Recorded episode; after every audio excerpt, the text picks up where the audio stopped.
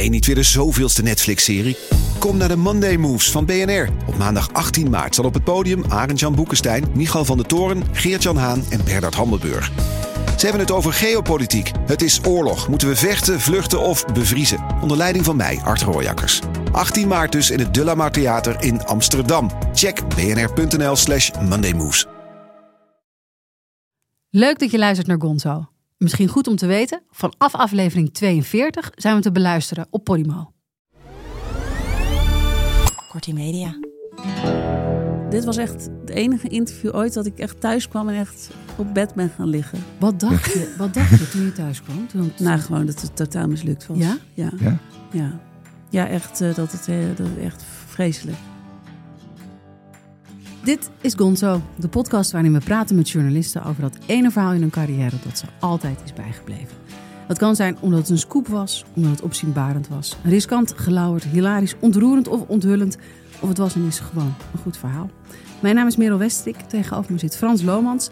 Frans, nieuw verhaal, nieuwe naam voegen we toe aan onze kleine journalistieke Hall of Fame eh, verhalen. Vandaag is dat een één op één interview van een interviewer die ik met veel plezier eh, lees en volg. En het is een ongelooflijk, vooral amusant interview. Absoluut. We vandaag eh, En met gaan bespreken. ja, en met een geïnterviewde die, eh, waarvan jij grappig genoeg, eh, die ken jij goed. Jarenlang een heel goede vriend geweest. Als ik tussen relaties in zat, werd ik altijd bij hem thuis uitgenodigd. En dan ging hij gezond voor me koken. Dus ik vind het een ongelooflijk lieve man. Met ook ongelooflijk nare, klootzakkerige, arrogante kanten. Oké. En ik geloof dat we het over die kanten vandaag wat meer gaan hebben dan Oh, niet over zijn lieve kant. Gewoon over het hele interview gaan we het hebben. Heeft Ja. hij wel skrij voor je gemaakt? Nee, dat heeft hij volgens mij. Want ik eet geen vis. Uit principe. Oké. Welk principe? Ik vind het niet lekker. Ja. Helder. ja. We gaan naar onze gast. Dit keer in de studio Sarah Berkeljon. Welkom Sarah. Dankjewel. Je begon op je 22e in 2005 als stagiair bij de Volkskrant. En daar trof je eigenlijk meteen een plek die bij je paste, want je bent er blijven werken. Eh, sinds 2011 maak je grote portretterende interviews voor Volkskrant Magazine. In 2020 publiceerde je het boek De Man van Nu. Een verzameling van interviews die je deed met mannen. Het is eigenlijk een portret van de man in 20 eh, interviews. Eh, even wat eh, namen van mensen die je geïnterviewd hebt. Eh daar staan bijvoorbeeld in Jan de Bouffry, Jan Kremer, Aart Staartjes, Willy Wartaal, Douwe Bob, Joop Braakhekken onder meer. Ehm, waarom ging je die, die interviews bundelen? Ehm, nou ja, ik ehm, werd benaderd door een uitgeverij, dus daar begon het mee. En toen was natuurlijk de vraag van hoe ga je dan interviews bundelen? En toen kwam ik toch al wel snel bij die mannen uit, omdat dat toch op dat moment mijn beste, meest spraakmakende interviews waren toch wel vaak met mannen. Ehm, dus toen eh, is het, ja, toen heb ik het op die manier bedacht om er dan een mannenbundel van te maken. Met een, met een voorliefde voor wat oudere mannen. Ja. Sarah. Ja, dat kan je wel zeggen. Hoewel ik dat inmiddels heb ik wel, probeer ik wel mezelf wel te verbreden. Dus nu probeer ik wel wat meer vrouwen te interviewen. En ook niet per se altijd maar die oudere, ijdele man. Eh, inmiddels denk ik ook wel dat ik ze toch wel bijna allemaal wel gehad heb. Dus Heb je, heb, spoeling je, wordt dun. heb je alle ijdele mannen eh, op Nou, leeftijd gehad? Denk een je? groot deel. Er zijn er heel veel, hè? Ja, maar ze zijn ook niet allemaal interessant genoeg voor een interview. Dus daar moet je ook nog naar kijken. En je kwam op de interviews met die mannen uit, want dat vond je je beste interviews. En je vroeg jezelf ook af, waarom zijn dat eigenlijk mijn beste Ja, interviews? ja, daar heb ik toen een stuk over geschreven, ook voor de Volkskrant. ehm, van hoe, eh, waarom is dat dan eigenlijk zo? Hè? Want ik, toen ik dus in 2011 begon, was ik ook nog best wel jong. Of met die lange interviews begon. Daarvoor heb ik trouwens ook al wel, deed ik ook wel af en toe een interview. In mijn eerste interview met een oude, ijdele man was met vader Abraham. Toen was ik denk ik 27. Ja. En dat was. ehm, toen merkte ik al van: oké, hier is wel sprake van een interessante wisselwerking tussen mij en die geïnterviewde. En je weet niet precies waardoor dat dan komt. Het had natuurlijk, heeft natuurlijk ook dan met je leeftijd te maken, maar ook wel met het feit dat je een vrouw bent. En dat iemand zoals vader Abraham, en als jij dan 27 bent, ja, dan word je niet per definitie heel serieus genomen door zo iemand. Dus dat, gewoon dat feit op zich is eigenlijk al leuk. Dat kun je natuurlijk al gebruiken in je voordeel. Ehm, dus dat is een van, de, een van de redenen waarom dat soms wel goed kan werken. Hoewel Ja. het nu, inmiddels ben ik daar wel voorbij. Je bent ook niet meer zo jong, hè? Ik ben niet meer zo jong, dus dan werkt het allemaal eh, wat anders. Ja, en wat ik altijd zo fascinerend vind, en dat vind ik ook altijd heel knap in je interviews, iedereen is zo schaamteloos zichzelf bij je. Ja, nou ja, dat, eh, dat, eh, ja, dat weet ik niet. Dat, het, dat is natuurlijk wel fijn als dat gebeurt. Je wil natuurlijk wel een sfeer scheppen waarin dat kan en waarin iemand zich vrij voelt om zichzelf te zijn. En dat schaamteloze, ja, dat. Ik, ik bedoel, eh, ja, ik denk dat dat dus voor heel veel mensen niet per se schaamtevol is om zichzelf te zijn. Die denken gewoon van ja, ik ben hartstikke leuk en Ja. ik, eh, Ja, er is niks mis met Dat gewoon tonen. mezelf zijn. ja. Daar, heb- daar hebben wij mannen inderdaad last van. Dat we Precies. nogal een hoge pit van onszelf op hebben. Ja, en dat Ja. Is, voor een interview is dat natuurlijk heel leuk. Ja, Dus dat, ja, dan, dat eh, maakt het wel dankbaar. dan doen wij alle, gooien wij alle remmen los. Ja. Sarah, toen we jou eh, vroegen om te hier te komen praten over dat ene verhaal in je carrière dat je altijd is bijgebleven, of dat ene interview uit je carrière dat je altijd is bijgebleven, wist je toen meteen eigenlijk welk interview je ging kiezen? Ehm, nee, eigenlijk niet. Nee, want het zijn, er, het zijn er toch echt zoveel. En bij heel veel interviews neem je wel iets mee of heb je er wel een bijzondere herinnering aan. Ehm, nou ja, je noemde zelf hiervoor al even Wim Hof. Dat is ook, ja, die had ik ook kunnen Oh, kiezen. Wim Hof. Maar Sarah, ik ging in jouw werk weer duiken en toen kwam ik het verhaal van Wim Hof tegen. Maar dat, dat, daar zit een anekdote in. Die, die blijft mij achtervolgen. Ik denk daar echt al, ik denk Ja. daar al weken aan. De- kan daar hebben wij nooit- het ook al weken over. eh. Je kan nooit meer onbevangen door het Vondelpark fietsen. Nee, sinds ik weet dat Wim vertel Hof... hem even. Nou ja, ik las dus in het interview wat Sarah had met Wim Hof... dat Wim Hof wel honderden malen op het fontein in het Vondelpark is gekropen. Ik weet niet of het honderden malen was. Maar hij had het ook wel eerder verteld. hè. Het was niet eens, het was niet eens mijn scoop of zo. Maar het was. eh, hij, ik had het wel ergens gevonden, maar het stond heel erg verstopt op volgens mij op een beetje een gekke. Ik weet, ik weet het niet. Dus ik dacht, ik ga dat toch nog een keer vragen, want ik vond dat zo bizar. Dat hij dus bij wijze van klisma op de fontein in het Vondelpark was gaan zitten. Ehm, en dat dat toen helemaal mis was gegaan, omdat ze de fontein anders hadden afgesteld, waardoor de straal veel harder was. En toen had hij eh, een enorme darmperforatie, waardoor hij bijna is overleden. Zijn endeldarm gescheurd. Hij lag in een vijver en hij moest eruit Maar hij heeft ook worden. nog steeds een enorm litteken. Zijn hele buik is helemaal gek van vorm. Zijn hele navel. Dat kan je ook nog steeds heel goed zien.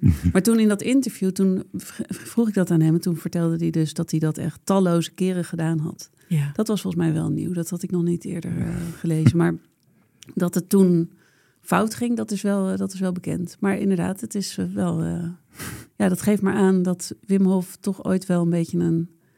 echt een hele gekke, zonderlinge man is geweest. Die toch nu... waar nu toch een heel succesvol miljoenenbedrijf omheen is gebouwd. Ongelooflijk. Maar goed, het interview met Wim Hof is niet het interview. Nee, dat heb ik niet gekozen. waar het waarom heb je dit interview gekozen? Nou ja, hier komt toch ook wel veel samen voor mijn gevoel. Ook dat, dat mannen, eh, die, die man, zeg maar, die, waar we het net over hadden, dat is, dit is daar ook een voorbeeld van. En ehm, nou, het is gewoon een leuk, amu- amusant interview. Dus ik wilde ook niet dat het iets loodzwaars zou zijn. Dat je, je moet ehm, er een beetje iets van mij in kunnen zien, van hoe ik het graag aanpak. En tegelijkertijd vind ik het ook wel weer een leuke keuze, omdat het ook niet helemaal super goed gelukt is.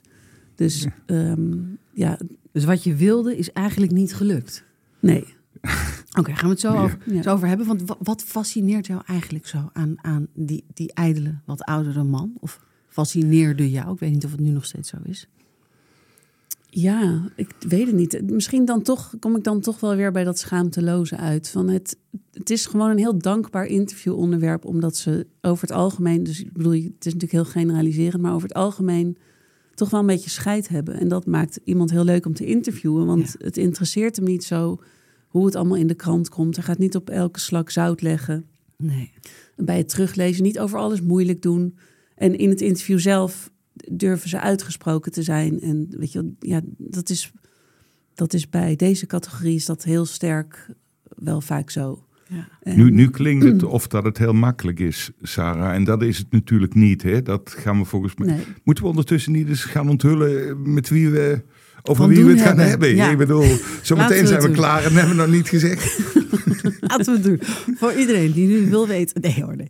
Het verhaal waar we het over gaan hebben, dat is eh, een interview dat verscheen in Volkskrant Magazine op eh, 15 juli 2021. Je interviewt oud-sportcommentator Mart Smeets. Smeets is dan al vijf jaar weg bij Studio Sport. Hij is dan 74 jaar oud. Eh, en het resultaat is een bij Vlagen eh, ja, zeer ongemakkelijk gesprek, vond ik. Ook weer heel vermakelijk. Tenen krommend soms af en toe. Jij speelt er ook echt een rol in. Eh, want, want Smeets, het is vraag-antwoord. Smeets roept bijvoorbeeld ook dingen over de sneakers die je aan hebt. Hij wordt filijn en een beetje ongepast als je het hebt over een affaire die hij had met een sporter. Hij is wat nukkig, hij onderbreekt je geregeld. Eh, het is me nogal een interview. Laten we bij het begin beginnen. Ja. Waarom wilde je Mart Smeets interviewen? Nou ja, Mart Smeets is denk ik gewoon in Nederland een van de echte characters die er nog zijn. Dus dat zijn er al niet zoveel. En dan als je het al hebt over uitgesproken wat oudere mannen, dan is Mart Smeets echt top, prototype. absoluut. bijna. Het is echt top 5. Dus die wil je dan gewoon een keer interviewen. En dat leek er- me gewoon een ervaring Ja. om te doen. En dat, ik bedoel, ik had ook, er was ook helemaal niet echt een enorme aanleiding, behalve dat hij zijn 58ste boek had geschreven. en dat ging over Canada. Dus het was ook niet echt dat je denkt, oké, ik ga nu... Komt kom ook niet ter sprake, hè, eh, dat boek, of Nee. nauwelijks. Nou, ik heb het wel Het wordt genoemd. Het het, wordt wordt genoemd. het Maar ja, Ja. ik ga toch niet een interview over Canada. Nee. Dus ik ook, ja, Wat kan je ermee? Ja. Wat kan je met Canada? Dus, dus dat was. eh, en, en het was de zomer, die wa- waren Olympische, Olympische Spelen. En toen dacht ik, ja, misschien zijn dit wel de eerste Olympische Spelen zonder Mart Smeets of zo. Dus Misschien is dat dan. Dus, maar goed, daar heb ik het eigenlijk ook niet op gegooid. Dus uiteindelijk, ja, het was ook zomer. Je denkt dan, nou, het maakt, het maakt niet zoveel uit. Ik kan het wel gewoon nu doen. Ja. Maar, maar je had op zich best een, een doel met het interview. Hè? Je had een soort centrale vraag geformuleerd eh, Ja. voor jezelf. Wat je Ja, in wat het gesprek naar boven wat- wilde ja, laten wat komen. ik wilde was, ik dacht wel van Mart Smeets is zo'n ehm, ja, een beetje larger than life figuur. En waar mensen een bepaald beeld van hebben. Van dat is zo'n hele zelfingenomen man. eh, enorm panzer, daar kom je niet doorheen. Dus ik wilde daar eigenlijk juist wel doorheen. Dus ik wilde ook gewoon als je het met ja, iemand die net al een tijdje afstand heeft genomen van die carrière en daar misschien op terug kan kijken van goh, heb ik dat eigenlijk goed gedaan? Ik heb daar tientallen jaren alles voor opzij gezet. Ehm, gezin en kinderen kwamen op de tweede plaats eh, heel ver achter dat werk. Ja. Heb ik dat nou eigenlijk goed gedaan? Ik dacht misschien vind ik wel een soort meer zachtaardige Mart Smeets dan we tot nu toe eh, kennen. kennen. Dus je Dus wilde dat echt met hem een- reflecteren op, Ja, op dat was mijn doel. leven. Dus ik dacht, dat leek me wel mooi als Ja. dat zou lukken. Dus dat, ehm, ik heb van tevoren niet helemaal gezegd tegen hem dat dat mijn doel was natuurlijk. Maar ik heb wel gevraagd van, kan ik wat mensen om je heen bellen? Ik mocht zijn kinderen bellen. Dus toen dacht ik van, hé, hey, nou oké, als hij me die ingang geeft... dan is hij misschien ook wel echt bereid Ja, om te reflecteren. Dus ik had die zoon gesproken, dat, dat komt ook in het stuk voor. En die, zei, die was ook heel open. Die zei van, nou, hij heeft 50 jaar roofbouw op zijn lichaam gepleegd. En hij vertelde ook dat hij eh, belangrijke evenementen met de kinderen... dat hij er vaak niet was, omdat hij altijd aan het werk was. Nou ja, dus ik, ik had dat allemaal voorbereid. En ik had, ja, ik ging daar wel met een bepaald idee naartoe. Bewa- waar spraken jullie af? Eh, ja, op zijn voorstel op een terras in Haarlem. Dus hij stelde niet voor om het bij hem thuis te doen. En toen heb ik daar ook niet op aangedrongen. Normaal doe ik dat het liefst wel. Maar in dit geval dacht ik, het is Mart Smeets. dus Laat ik maar niet nu al tegen hem ingaan. dus toen had ik gewoon gezegd, ja is goed. Laten we het daar op dat terras eh, in Haarlem doen. dus je ging eigenlijk naar het interview toe wel echt met een verwachting. Wij gaan, wij gaan eh, zijn levensloop echt een beetje samen onder de loep nemen. En Een beetje terugblikken op die carrière. De, de Ja. verhouding werk-gezin. Ja, ik hoopte wel dat hij dan zou zeggen van nou ja, als ik erop terugkijk, is het allemaal nou waard geweest? Eh, heb ik het goed gedaan? En misschien ook een beetje die hele cultuur van dat studio sport in die tijd, wat toch wel een beetje een apenrots eh, was, waar hij dan helemaal op de top Ja. stond. Ja. en nou ja, in die context misschien ook uh, de vrouwen. Um, ja, dat, dat waren allemaal wel dingen waarvan ik hoopte dat hij daar dan op zou willen reflecteren ja. met mij. Dus dat was eigenlijk een beetje jouw doel. Wat, wat, wat was zijn doel? Waarom wilde hij meewerken? Ben je dat? Ik heb echt geen flauw idee. nou, hij, ik had hem benaderd. En nou ja, dan, dan hou je het altijd een beetje vaag. Tenminste, ik wel. Dus dan, mail je hem dan? Of ja, mail. mail. Dus dan zeg ik een groot portretterend interview. Bij mensen die daar gevoelig voor zijn, dan noem ik het aantal pagina's. En dan zeg ik van we werken met de beste portretfotografen, bla bla bla. En wel acht pagina's zeg je er dan bij. Ja, hè? precies, Zoiets, dat zeg hè, ik erbij. van, Een coveroptie, bla bla bla. Dat soort dingen zeg je erbij. Bij hem heb ik dat niet gedaan. Ik dacht dat dat is niet waar hij echt op aanslaat. Maar gewoon een, zeg ik, een uitgebreid gesprek over uw persoon en carrière. En, uh, naar aanleiding van uw nieuw boek over Canada. Nou ja, dus toen mailde hij terug van je wil praten over Olympische Spelen, Canada. Maar ook meer. Televisie, het leven, politiek.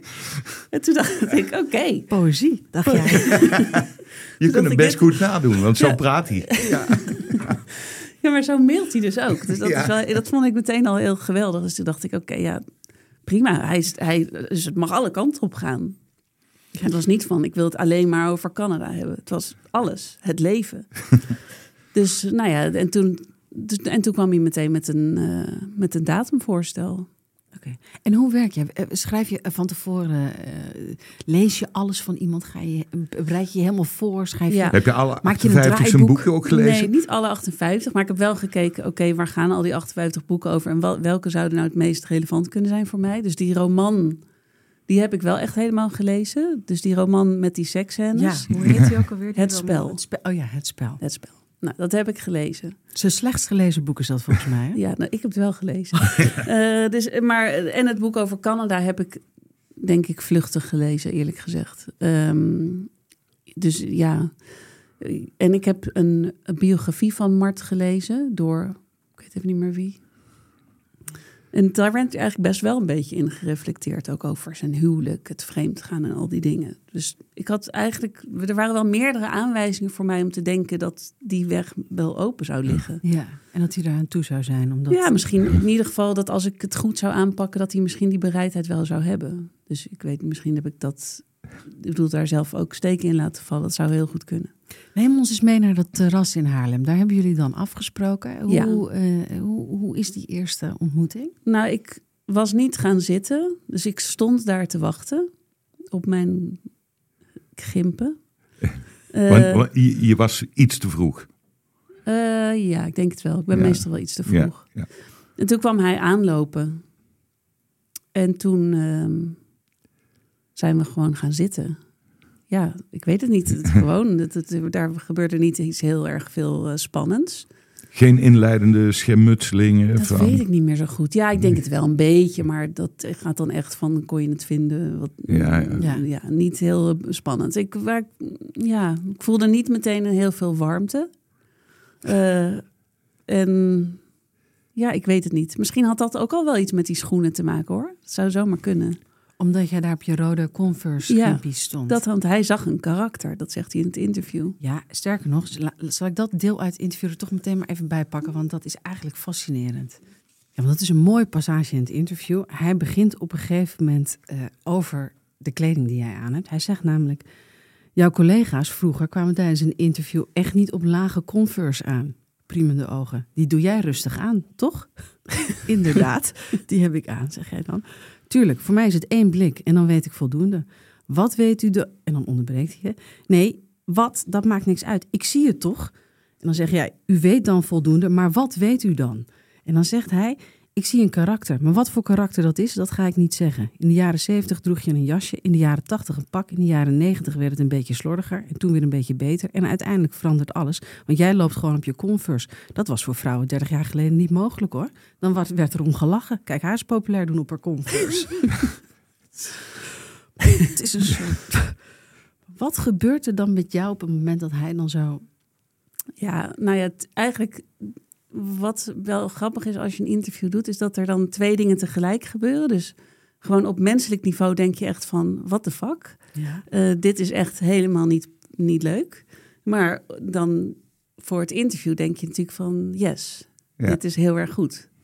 Ja, dus je, kijkt, je, je, je denkt dan na over hoe de lezer dat Je gaat kunt, ervaren jezelf, je kunt je eigenlijk daardoor buiten jezelf plaatsen en daardoor raakt het je niet echt. Normaal gesproken zou ik, weet ik veel, als het op een borrel zou zijn en iemand zou zoiets tegen me zeggen, dan zou ik echt denken van, doe normaal. En dan zou ik weglopen, bij wijze van spreken. Minimaal, ja. Weet ik veel. Ja, Ja, of ja, dan zou, ja. dan zeg je van, waar heb jij het over? Maar nu denk je van, oké, dit is wel goud voor mijn stuk. En het was niet, je ervaarde het niet als intimiderend. Ik bedoel, want het is Nou, een dit- intimiderende dit- man. Hij is groot. Ja, nou, ik ervaarde breed, dit dik. wel. Dit was nog. Nee, nou, nou later eh, vond ik het intimiderender toen het ging over. ehm, toen hij tegen me zei: Je degradeert jezelf. En toen keek hij me ook heel intens aan. Ja, en ja. toen was het echt van: Wauw. Je degradeert jezelf. Ja. En ja, toen zat ik wel echt zo. Ja, dat was wel een van de meer intimiderende momenten uit mijn interviewcarrière. Dat snap ik. Zullen we daar zo, zullen we daar zo nog heel, Ja. even, eh, nog heel even naar terug? Want eigenlijk, hij, hij voelde zich eigenlijk een beetje geschoffeerd dat jij op je gimpies daar aankwam. Voelde jij dat zo ook of niet? Eh, nou ja, blijkbaar. Ja, ik, ja, blijkbaar was dat zo. Dat, dat, ja. Ik had wel bewust dat gedaan ook. Ja, denk je daarover na van tevoren? Ja, maar het is niet helemaal... Het is net als dat ik nu mijn Mart Smeetstrui heb aangedaan. het is ook vaak onbe- een onbewust proces, denk ik. Dus je, maar je denkt, natuurlijk, je, je denkt natuurlijk altijd na over wat je aandoet. En ehm, ja, bij Mart Smeets dan denk ik van... wat zou hij dan leuk vinden dat ik aan heb? Dat ga ik dan niet aandoen. Ja. Hè, dus het is ook niet van ik ga daar helemaal als een slons zitten. Dus ik was wel gewoon netjes gekleed, maar dan wel met die gimpen. En wat zeg je daarmee dan? Nou, van ik ga niet helemaal, ik zit hier niet helemaal op jouw voorwaarden. Ik zit hier ook als mezelf. Ik, ik maak hier het, het interview. En dat probeer je ook dan, dat probeer je uit te stralen. Ja, door ergens wel. Ja. Maar het is allemaal niet zo super doordacht. Maar dat zit er denk ik toch wel stiekem een beetje achter. Kijk, als ik daar um, in een rokje op hakken zou komen... dan weet je van dat vindt Mart Smeets dan waarschijnlijk leuker... en meer respectvol richting hem. ja. Maar dat ga ik niet doen. Dus snap je? Of zeg ik on... Nee. Nee, nee, nee ik, ik, ik snap dit wel. Ja. Ik bedoel, eh, hij houdt van ongelooflijk keurig eh tikje, excuseer tikje geil geklede vrouwen. Dat is wat hij, eh, wat hij, wat hij fijn vindt. Ik bedoel, Ja. het is gewoon een rare man. Maar goed, ook, ook heel intimiderend. Weet je nog wat je eerste vraag was? Het, het is gewoon zoals het... eh, Zoals Ja, het je hebt wel iets gerommeld hè, met, eh met, maar in het met begin volgorde. niet. Nee, het begin is gewoon het begin. Ja, het begin is gewoon het begin. Eh, dus dat begint over de, de corona. En eh, over zijn gezondheid. En over vis kopen op de markt. Skrij. Gewoon een skrij. Skrijtje. Ehm, op een gegeven moment, eh, en dat is best, eh, lijkt me ook wel spannend om te doen. Je confronteert hem echt met, met bepaalde zaken, ook uit Ja. zijn verleden en Ja. uit de dingen die hij heeft meegemaakt vroeger. En dan is er één moment. ehm, eh, Ria Visser heeft ooit verteld, oud schaatster, dat ze Ja. ooit, toen ze 18 jaar oud was, eh, Mhm. met Mart Smeet, die toen 33 was, NOS Boegbeeld, eh, naar bed is geweest. Ehm, zij was toen 18 en jij confronteert hem eh, daarmee. Op de Olympische Spelen. Dat is ook nog Ja. wel belangrijk om erbij te zeggen. Nadat ze een medaille had gewonnen. Ja. Ja. Eh, dat bedenk je van tevoren. Dat je dat aan hem wil voorleggen, toch? Ja, Vond je dat spannend? ja, tuurlijk. Ja, vond ik heel erg spannend. Want toen was er ook al het nodige gebeurd. Maar inmiddels wist ik ook wel dat het, zeg maar, het, het paadje naar de zachtaardige Mart Smeets... Op een gegeven moment had ik wel door van... Dat paadje, dat, daar ga ik gewoon helemaal nooit niet in kunnen wandelen. Dat, dat is zit dicht met een Ja, dat had je hek. na, na een minuut of vijf was dat duidelijk van... Ja, die, sme- wel. die smeet, daar zit ik niet mee Die aan dat gaat me niet lukken. Dus toen, ja, dan weet je van, oké, wat heb ik dan nog verder? Dus bij dat stukje over zijn roman, toen heb ik gewoon die vraag van, er zit heel veel seksscènes in, heb ik erin gegooid, omdat ik dacht, ja, nu maakt het me niet meer uit. Nu ga ik gewoon, nu ga ik gewoon die brutale vraag stellen. Ja. Want dan heeft hij het over zijn roman, dat dat zo slecht gelezen was. ja, ik heb het hier voor me. eh, een roman over een Nederlandse basketballer, een Finse componist en een mysterieuze Zweedse vrouw. Heel spannend boek. Je wist niet waar het heen ging, toch? Zegt hij dan tegen jou. En dan zeg je ja, boek met een onverwachte ontknoping en een heleboel seks. en dan zegt Ja. hij. Nou, maar misschien wil je het zelf lezen? Ja, is goed. Dan zegt hij hier, ik heb het hier zo groot Nou ja, dus dat was een vraag. Kijk, als ik nog eh, dacht van ik ga het paadje naar de zachtaardige Mart, dat ligt nog voor mij open, dan had ik dat niet op die manier gevraagd. Nee. Want ik wist wel van dat hij daarop zou happen.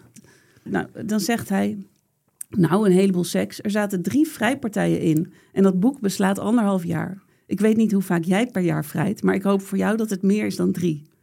Laat het in het boek vijf keer zijn. Zullen we er heel veel van maken? Dan zijn het misschien acht vrijpartijen in het boek. In anderhalf jaar, madame. Jij vindt het veel. Daarmee heb je jezelf mooi geafficheerd. Dan zeg ik, op welke manier dan? Ga door met je interview. En dan ga ik nog een keer door, want inmiddels mm, ja, maakt het allemaal niet meer uit. Je kunt ook zeggen acht keer in 300 pagina's en dan is het weer best veel. Zoveel was het niet, schei uit. Maar dat maakte men ervan, omdat men vindt dat het in een boek over sport niet thuis hoort. Of omdat ik het schreef. Oh, wat gek. Smeet schrijft over seks. Ik heb ook zelf seks gedaan. Weet je dat? Gek, hè? Eigenlijk is het, ja, je leest het nu voor en wij zitten allebei met een soort schaamte hiernaar te luisteren, toch? Van waarom is een man van 3 of 74, waarom zegt hij dit op deze manier? En dan denk je van, ja, dan is er toch ook iets mis met iemand? Of, of, of had je dat idee niet? Ik bedoel. Ja, nou ja, ik, ik, ik zou zelf niet zo reageren, want je, je bent eigenlijk. Het is gek dat iemand niet doorheeft dat hij in een interview zit. Ja. Hè? Dus ehm, je kan er ook een grapje over maken en Ja. dan heb je het ontzenuwd. Ja. Maar in, je gaat zo erg happen en er helemaal in de overdrive op door. Hij, re- hij reflecteert helemaal niet. Hij kan natuurlijk ook zeggen: Oh, is, oh ja, dus, ah, ja, als je het, Ja, zo, best veel. als je het zo zegt, is het eigenlijk best wel vaak. Ja, maar hij voelde zich denk ik echt heel aangevallen eh, over de hele linie. Dus dan is de, ja, hij voelde zich door mij in de hoek gezet of ik weet het niet. Hij, eh, er, er speelde al iets waardoor de vraag op een bepaalde manier landt natuurlijk. Kijk, als iemand er heel lekker met jou in het gesprek zit en hij vindt jou aardig, dan, dan, eh, dan zal zoiets niet gebeuren. Vond hij jou aardig? Had je een Mm. connectie met hem? Nee, hij vond mij helemaal niet aardig. Maar misschien aan het eind heb ik het wel iets meer geprobeerd. Is het wel een beetje gelukt om het weer soort van op de rails te krijgen? En maakt dat jou uit eigenlijk, als je tegenover iemand zit? Of, of, of nou ja, kan dat je... is weer dat dubbele. Want eigenlijk maakt het je natuurlijk uit, want je wil dat iedereen je aardig vindt. Uh, Ja. Maar voor een interview is het niet per se leuk. Het is ook leuk als iemand jou niet zo aardig vindt. Ja, Dus in dit geval denk ik van ja, maar oké, is het nou echt mijn schuld? Of heb ik nou echt iets onfatsoenlijks gedaan? En als ik het dan teruglees, denk ik, nou, het valt eigenlijk toch wel best wel mee. En hij komt daar ook niet eens zo heel erg stom uit, vind ik. Au, ho, ho, ho. nee, hij komt er gewoon uit als zichzelf. Ja, maar hij zit, er zitten ook wel dus de, de stukken in dat je denkt, ja, het is gewoon Mart Smeets. Ondanks zichzelf is hij gewoon, hij, weet je wel, ja. Ik, vond ook wel, ja, er zitten ook wel wat, er zit, er zit wel iets van reflectie toch nog wel in. En ja, het is een man uit een ander Ja. tijdperk een beetje. Nou ja, dat, dat, dat, dat blijkt ook wel. Jij vraagt op een gegeven moment dus naar eh, Ria Visser, waar we het net over hadden. Ja. Eh, en dan zeg je, eh, u ging tijdens de Olympische Spelen van 1980, waar u als 33-jarige getrouwde NOS-verslaggever aanwezig was, met medaillewinnaar Ria Visser naar bed, vertelde ze in 2006 op televisie bij Paul de Leeuw.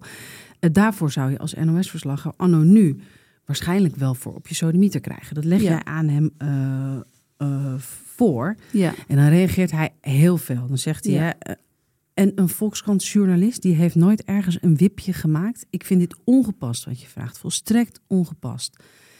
Ehm, en dan zeg hij, nou ja, hè, u was daar als NOS-boegbeeld. Zij was een schaatster van 18.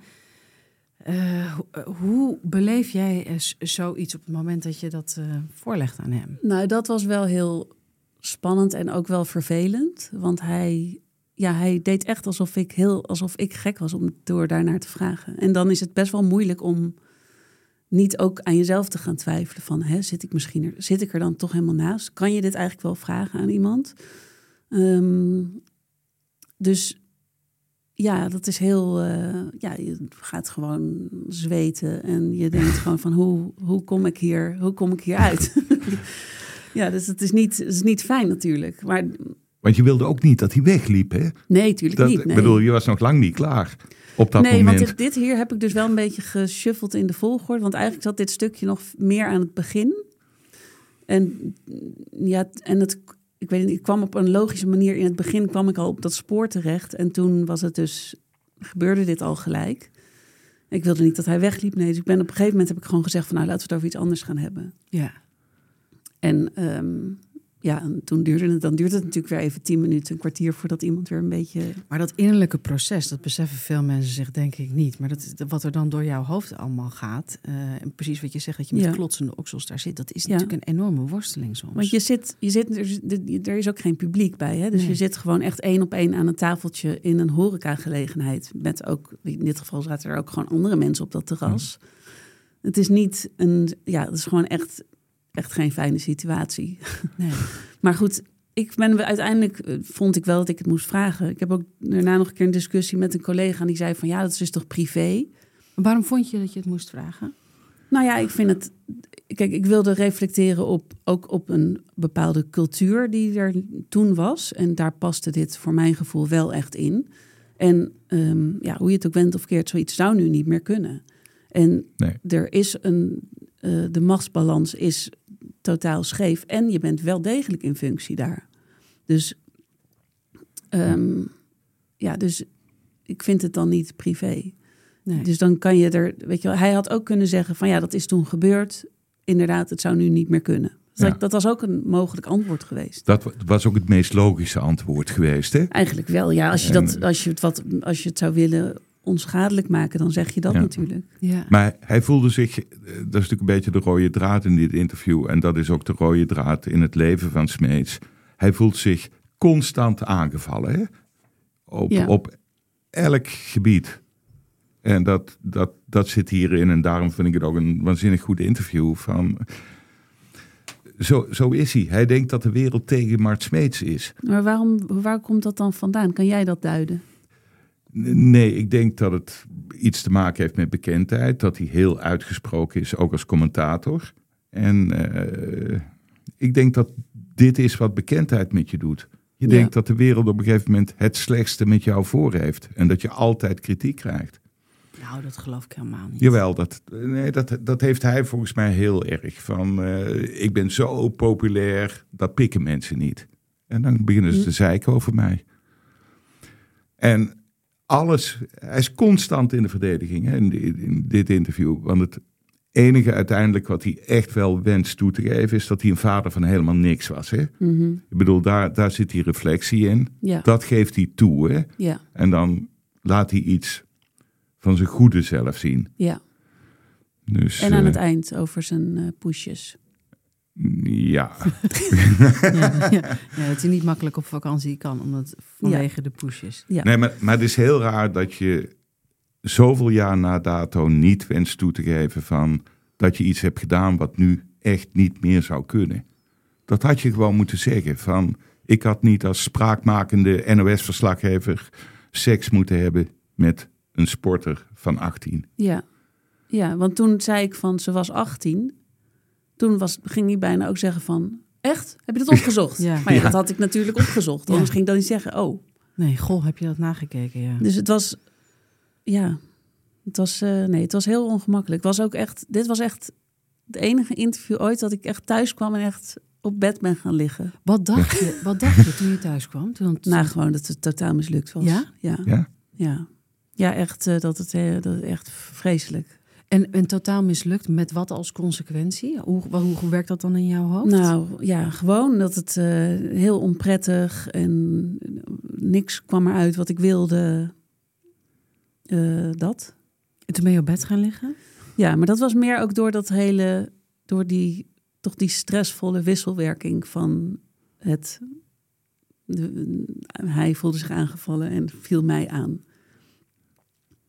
Dus ja, en dan moet je die hele band weer gaan terugluisteren. Dus dan moet je het dan nog een keer. Ook, ook met, nog een met angst en beven begin je dan aan het Ja, terugluisteren tuurlijk, want van dan die hoor band. je jezelf ook en dan komt het allemaal weer opnieuw. eh, Sarah, jij lag thuis eh, eh, op je bed bij te komen van dit eh, interview met Mart Smeets. Dat je trouwens kan nalezen in de show notes. Doe dat vooral. Ik denk dat je dat op. Ja. mensen hebt het op voorhand misschien ook wel gedaan. Anders moet je het zeker achteraf doen, want het is Verplichte kost. absoluut. Eh, en toen, eh, op een gegeven moment ga je die, die tape terugluisteren. Eh, heb je het toen gewoon opgeschreven zoals het gebeurde met een beetje geshuffeld af en toe Ja. in, in volgorde? ja, ik was ook echt wel heel snel klaar ermee. Ja? Ja, want het is gewoon precies zoals het gebeurde met En alleen de volgorde is net even anders, omdat het stukje over de seks en Ria Visser aan het begin, dat werkt gewoon niet in de opbouw. Nee. Dat is een soort climax waar je een beetje naartoe moet werken. En daarna kan het weer tot rust komen, zeg maar, in het stuk. Ehm, maar verder was ik er wel snel klaar mee, ja. Het is gewoon, eh, ja, het is wel vrij één op één hoe het echt is gegaan. En je hebt En, en viel, viel het je mee toen je het, de band had afgeluisterd? dacht je Eh, van, ja, het viel me wel mee. Ja, maar het is altijd ook als je bij, dat is eigenlijk bij elk interview, als je een band uitwerkt, dan eerst vaak kom je terug van een interview en denk je, nou, dat ging wel heel erg goed. En dan ga je de band, band luisteren en denk je, Ja. jezus. boh. En dan uiteindelijk denk je, nou, het was toch wel oké. Maar hier was het meer, het was vreselijk toen ik er wegging en toen ik het terugluisterde, dacht ik, nou, los van dat je het ook weer terugluistert met de klotsende oksels.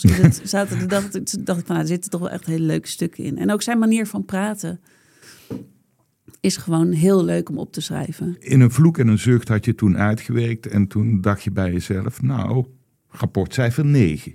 Nee, dat ook Qua amusement? Nou, qua amusement. je- Ik had het aan mijn man laten lezen van, vind jij dit leuk? ja. En toen zei ik, nou, want ik, hij wist wel dat ik zelf dacht van, het is een beetje een mis- mislukt.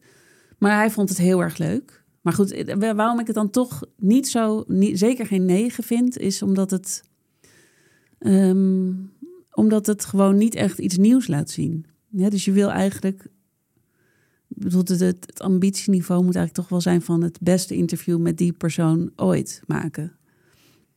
En het liefst wil je dan ook nog dat het iets laat zien wat je nog niet wist. Nee. Nou, en dat is gewoon hier niet gelukt. En, en met, met eh, de, dat is natuurlijk altijd een beetje flauw, maar met de wetenschap van nu. Hè? Eh, Mhm. dus oh, ik kan me voorstellen dat je zo terugkijkt op het interview. Dat je, denkt, dat je dan ergens jezelf de vraag stelt: had ik het dan anders moeten aanpakken? Of had jij, heb je daarover nagedacht? Mm, ja, daar heb ik wel over nagedacht. Ik denk wel dat ik het anders had moeten aanpakken. Want ik denk wel dat dat zachtaardige paadje, dat dat er wel, dat dat wel bestaat. Snap je? Dus dat als je, ehm, ja, dus als je wat meer hem eerst echt toch meer gaat pleasen, Ja. dat hij dan bereid is om veel verder te gaan. Hè, dus dan, dus dat had ik wel, achteraf gezien had ik dat ook wel willen proberen. Van dus je hoe- had misschien eerst al zijn successen moeten vieren. Heel ja, lang. eerst een, een half uur over Canada. Ja, ja, Canada. Alle geweldige interviews die hij ooit Ja. heeft gedaan. Alle geweldige wedstrijden die hij ooit be- becommentarieerd en gepresenteerd heeft. En dan, en dan had je zo heel, als je er zo in was gegaan, had je dat misschien. Ja, misschien. Ik bedoel, het is op zich interessant, toch? Om daarover na te denken. Nu was het vrij snel... Of misschien had ik andere schoenen dan toch aan moeten doen. Ik bedoel, het is best wel grappig om te bedenken wat er was gebeurd als je het allemaal anders gedaan had. Als je in een rokje met, met hoge hakken Oh was ja, en weet ik aankomen lopen. Of dan, ja, Dat dat een cadeautje voor hem mee had genomen. Weet je, dat is ook iets wat dat doe ik dan. doe ik eigenlijk nooit, want dat vind ik gewoon. Ja. bleh, dat past niet echt bij mij. Dat vind ik gewoon stom en ongemakkelijk. Eh, hoewel heel veel interviews het ook wel doen en dat is ook prima. Maar goed, ik vind het zelf, ik doe dat zelf nooit. Maar misschien, weet je, het is gewoon. Ik, er is heus wel een ander interview mogelijk met Mart Smeets. Alleen dat heb ik niet gemaakt. Maar goed, dit is ook leuk. Maar dus ik zou niet. ja, ja. Of, Maar, if- maar kijk, of een, iemand, een interview met Mart Smeets, dan interview je dus Mart Smeets die Mart Smeets speelt. Ja, Hè? ja. Ik bedoel, eh, precies. Ma- maar dat Mart gebeurt Smeets is een inderdaad. Maar dat, dat wil je het niet. Ja, maar in een interview zal hij altijd Mart Smeets spelen. Nou, dat, is de rol die hij het Hoezo? beste... Dat je kan toch. Ja, hij- nee, dat, zo zit Mart Smeets in elkaar. Ik bedoel, dat ja, maar persoonlijke... jij poneert dit als een waarheid die natuurlijk helemaal niet waar maar je moet hem dus zo ver krijgen dat hij, dan, dat, hij dat loslaat. Ja, dan zou je bij moeten gaan logeren een week. Nou ja, Hè, dat dan zou, dan, zou je zou misschien een zachte kant vinden. Nou, is goed. Ja, eh, hey, als hij hier naar luistert, eh, Misschien kan jij voordat je het weet... eh, Proberen, Frans. Eh, hoe, hoe, eh, hoe reageerde hij eigenlijk op... Je had het af? Heb je het op voorhand Ja, ja. laten lezen? Ja, tuurlijk, Wilde ja. het vooraf laten... Ik weet niet meer wat we daarover hebben afgesproken, maar dat doe ik eigenlijk altijd wel. Dat vind ik ook wel fijn, dat iemand gewoon niet verrast wordt door wat er in de krant staat. En eventueel nog kan zeggen als er iets niet klopt. Eh, Had je maar daar ook een beetje zenuwen voor? Ja, al- dat heb ik altijd wel. Bij elk interview wel. Ja, tuurlijk. Want soms dan komt daar toch gezeik uit voort. Niet zo vaak hoor, maar in dit geval ook niet. Hij heeft volgens mij twee hele kleine inhoudelijke dingetjes aangepast. Ik heb het nog even teruggezocht. Maar dat was ja, daar gewoon feitelijke dingen. Of zijn zoon die belde uit eh, Mexico City of Ja. zo. Dat wilde hij er dan nog in hebben. En nog iets anders heel kleins. Dat hij wel, dat hij niet heel veel verjaardagen had gemist, maar wel overgangsfeesten of zo van zijn kinderen. Ja, dat vond ik een heel gek. En, eh, Ja, reageert- snapte ik niet zo goed Reageert wat hij niet per mail of heeft hij Per jou mail. gebeld? Nee, per Nee. mail. En verder zei hij: Wat gezegd is, is gezegd. Ehm, en zijn vrouw had gezegd: Tja. ja, en toen zei hij daarna, en dat was wel heel aardig. Toen zei hij: Het eindigde met: Draag je converses met trots. Ach, Ja, dat was wel lief. Kijk, dat vind ik, dat vind ik dan wel toch weer stoer de kijk. aan hem. Ja, hè? ja, dan- Ja. nou ja, dat Ja, verandert. vind ik namelijk ook. Ja. Dat verandert dan nu ook weer, bij toch een beetje weer mijn kijk op. eh, Maar het eindigt toch ook wel dat hij dan Ja. roept: Nice shoes. ja. Jij loopt. Jullie lopen weg en dan zegt hij, dan zegt hij dat. Ja, dus weet je wel, het is niet, ja, het is niet alleen maar eh, ongemakkelijkheid Nee. en Ja, of is het dan aan het eind een soort enorme mea culpa van ja, dit is, dit, dit is het. Ik kan dit niet. Ik ik weet het niet. Ik kan natuurlijk niet in zijn hoofd kijken. Ik kan niet reflecteren. Ik maar wil goed, hij, hij, hij is maar- niet laf, hè? Ik bedoel, Nee, zeker niet. hè, Hij is zeker Wat niet gezegd is, is gezegd. is gewoon een eh, ongelooflijk Ja, stoere en goede reactie. ja, ja. Hij heeft wel nog een collega van mij die heeft ooit een keer voor, die doet voor de redactie, ontleed hij af en toe stukken en heeft ook een keer dit stuk behandeld. En toen heeft hij ook nog een keer aan Mart gevraagd van wat vond je nou van dat stuk? Dat was dus twee jaar later, of anderhalf jaar later. En toen, toen was hij wel weer wat minder vriendelijk. Dus zei hij van ja, ik kijk daar niet eh, florissant op terug. Want? Eh, ik ben niet kwaad of boos, maar wel flink teleurgesteld. En toen zei hij iets van, dat ligt, zoals heel vaak met lange interviews, zei hij er ook nog bij. En zei hij, ja, dat ligt vaak niet aan degene die de vragen stelt, maar vaak ook wel. dus het was heel mysterieus, maar uiteindelijk kwam het erop neer van dat het toch wel aan mij lag, denk ik. Ja, het is verbazingwekkend toch ook hoe, hoe iemand zo zichzelf eh, is. In, in, vind ik vaak in jouw interviews. Ik Maar denk van, hij- Frans zegt dat hij dus zichzelf speelt. Ja, dat geloof ik niet. Kijk, ik heb met Frans, we hadden laatst een discussie en toen, toen had jij iets gezegd over iemand. Of... Mag ik dat zeggen? Mag Ja, natuurlijk. Je mag Ja, we hadden Joris van Kasteren te gast over, over zijn boek Het Been in de IJssel. En eh, dan zegt Frans, eh, dan komt Joris binnen en we hebben een, een praatje. En Frans zegt, nou, mooi boek. Eh, ja, ja, zegt hij, behalve dat laatste hoofdstuk. Dat, dat had natuurlijk wel weggelaten kunnen worden. Ik, ik krijg dan helemaal klotsende oksels. Denk ik, oh nee, we moeten nog met Joris van Kasteren praten. Word ik heel gek. En dan zeg ik achteraf tegen Frans, Frans, waarom zei je dat nou? Dat hoeft toch helemaal niet? En toen zei Frans, een legendarisch woord. Ja, maar ik denk dan altijd automatisch dat iemand dat met me eens is. Ook de schrijver zelf. Ja, ja. Ook de schrijver zelf. En, toen, en daar moest ik wel een beetje ook met het eh, Mart Smeets interview ook aan, aan denken. Eh, dat, nou ja, dat het reflecterend vermogen misschien soms van, eh, als je wat ouder bent, Oh, je, misschien toch je een vindt. Maart Smeets eh, en mij een soort twee-eenheid. Nou ja, dat reflecterende vermogen is misschien iets wat op een gegeven moment ook nog gewoon een beetje afgaat. Of niet Ja. trouwens? Nou, in ieder geval denk ik wel dat. eh, kijk, je moet je kunnen verplaatsen in iemand die er anders naar kijkt. Hè, dus als jij. Ik denk dat Mart Smeets oprecht denkt. bij zo'n vraag over Ria Visser: van. Wat een belachelijke vraag dat je dat durft. Dit gaat veel te ver. En dat hij ook denkt dat iedereen dat vindt. Hè? Dus, Ja. dus als hij daar dan keihard tegen ingaat, dan denkt hij: ja, dat, als dat op papier staat, dan zal iedereen mij gelijk geven. Want het is ook een belachelijke vraag. Alleen dat is natuurlijk niet zo. Nee. Nee. Hè, dus je moet ook denken van, oké, voor blijkbaar is dat voor haar geen belachelijke vraag. Waarom zou ze dat vragen? Is dat om mij voor lul te zetten? Of kan het ook een serieuze vraag zijn? Dat zijn allemaal dingen die je dan moet nagaan van, hoe zou iemand anders daar naar kijken? Ja, Hè, hoe zou een vrouw daar bijvoorbeeld naar kijken? ja. Dus dat vermogen moet je wel, daar moet je ook wel een beetje in getraind zijn. En dan, ik denk niet dat Mart Smeets daar heel erg in getraind is. Misschien ook door enorme bekendheid. Of eh, ja, of wat dan ook. Maar ja. Of weinig kritiek krijgen. ja.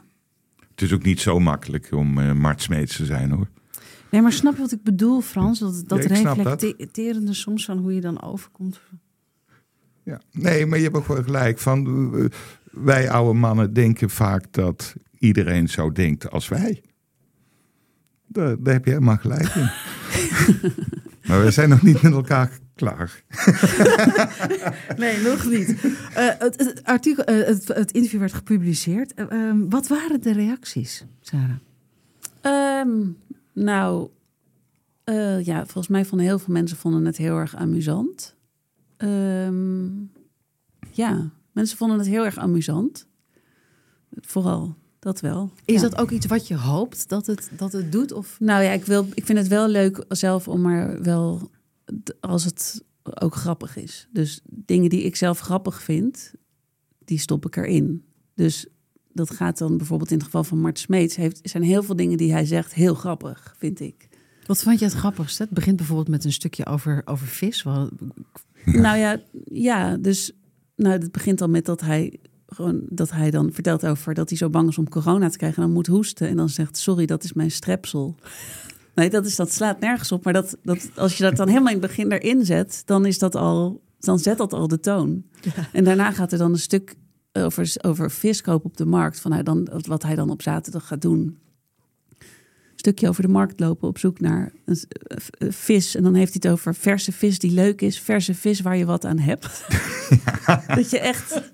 Nou ja, dan, dan zijn dingen... Weet je, ik, ik, ik laat dat niet merken, maar dat vind, ik, dat vind ik geweldig. En daarna heeft hij ook nog van gewoon een skrei. Alsof dat een hele gewone vis is die iedereen elk weekend koopt op de markt. Dat er nog nooit van gehoord. Nou ja, dan kan je een beetje doorgaan over dat eten. Dus ja, dan, dat, ja dat, het gaat om ook een beetje aanvoelen van... hé, hey, misschien kan ik er daar nog van... oké, wat, wat ga je dan doen met die skrei? Hè, vertel, neem me mee. Doe je, sla je dan een kookboek open? Of nee, dat doe ik absoluut niet. Nou ja, dan, zo kom je meteen al bij een deel van zijn karakter... dat hij dus absoluut pertinent nooit een kookboek open wil doen... maar altijd het zelf wil bedenken. En dan maakt zijn vrouw ook nog een prachtige opmerking over dat hij iets over doseren en verhoudingen. dat hij daar misschien nog wel iets van zou kunnen leren als hij wel een keer een recept volgt. Ja, Maar dat doet hij niet. aan. nee, precies. Dus dat zet hem dan meteen neer... terwijl het niet per se meteen over sport gaat. Ja. Nou, dat vind ik leuk. Eh, dus dat vind ik dan zelf grappig. Denk je, Sarah, eh, eh, was dit je moeilijkste interview eh, ooit? Of gaat dat misschien, eh, gaat dit nog een keer, Mm, nou, moeilijkste ooit. nou, moeilijkste in de Ja. zin van het ongemakkelijkste samen zijn misschien wel met een geïnterviewd? Poeh. Ja, misschien wel. Aan de andere kant, ja, ik weet het niet. Ik heb wel meer ongemakkelijke samenzijnen gehad, hoor. Maar dit heeft je een jaar ouder gemaakt, hè? Ja, dat wel. Toch? Ja, het was wel een heftige middag. Bedankt, Mart. En hoe vaak denk je er nog aan terug? Nou, ook weer niet heel vaak. Maar ook Mart Smeet is niet zo vaak meer op tv. Dus Ja. je ziet hem niet zo vaak. Nee. Ehm, aan de andere kant is dat toch ook wel jammer. Dat, er niet, dat we niet meer dat soort characters hebben op tv. Ja. En aan de andere kant is het natuurlijk ook zo dat als het heel ongemakkelijk is en heel ongemakkelijk heeft gevoeld, zullen alle keren daarna weer eh, minder eh, ongemakkelijk zijn. Ook als je moeilijke vragen moet stellen. Ik kan me voorstellen Ja, dat het een enorme training was in eh, vragen stellen waarvan je denkt, oef, kijk Ja. hoe die reageert. Precies, dat, ja, je moet het gewoon doen. Je moet het gewoon zeggen. Maar het is nooit leuk. En het is ook vaak als je het, wat je meestal doet, tot het einde bewaart. Dan zit je er het hele interview eigenlijk alleen maar aan te denken. Ja. Dat je die vraag moet gaan stellen. Ik, ik weet ook niet, is dat nou dan goed? Want dan ben je eigenlijk dat hele interview lang heel erg gepreoccupeerd met die vraag die je aan Ja. het eind nog moet gaan stellen. En dan zit je niet meer 100% geconcentreerd dat gesprek te voeren. Maar ehm, ja, het is Draai toch je het wel eens om? dat je het helemaal aan het begin doet. Nou ja, in dit geval heb ik dat dus gedaan. Dat is niet per Ja. se, eh, het heeft niet heel goed uitgepakt. Maar nee, meestal niet, ja. omdat dat gewoon heel riskant is. Ja. Je- En ja, het, het werkt ook beter als je het aan het eind doet. Want dan heb je al een soort band opgebouwd met iemand. En dan komt die niet zo hard aan. Als je er meteen be- mee begint, dan gewoon het tactisch oogpunt niet zo slim. Nee. Nee. Sarah, ben je inmiddels klaar met eh, wat ijdelere eh, mannen op leeftijd? Of Mm, op zich, nee, nee, dat niet. Maar je moet het wel echt doseren. Moet niet een trucje worden of zo. Dus ja, twee per jaar of zo, dat, eh, dat is nog wel leuk.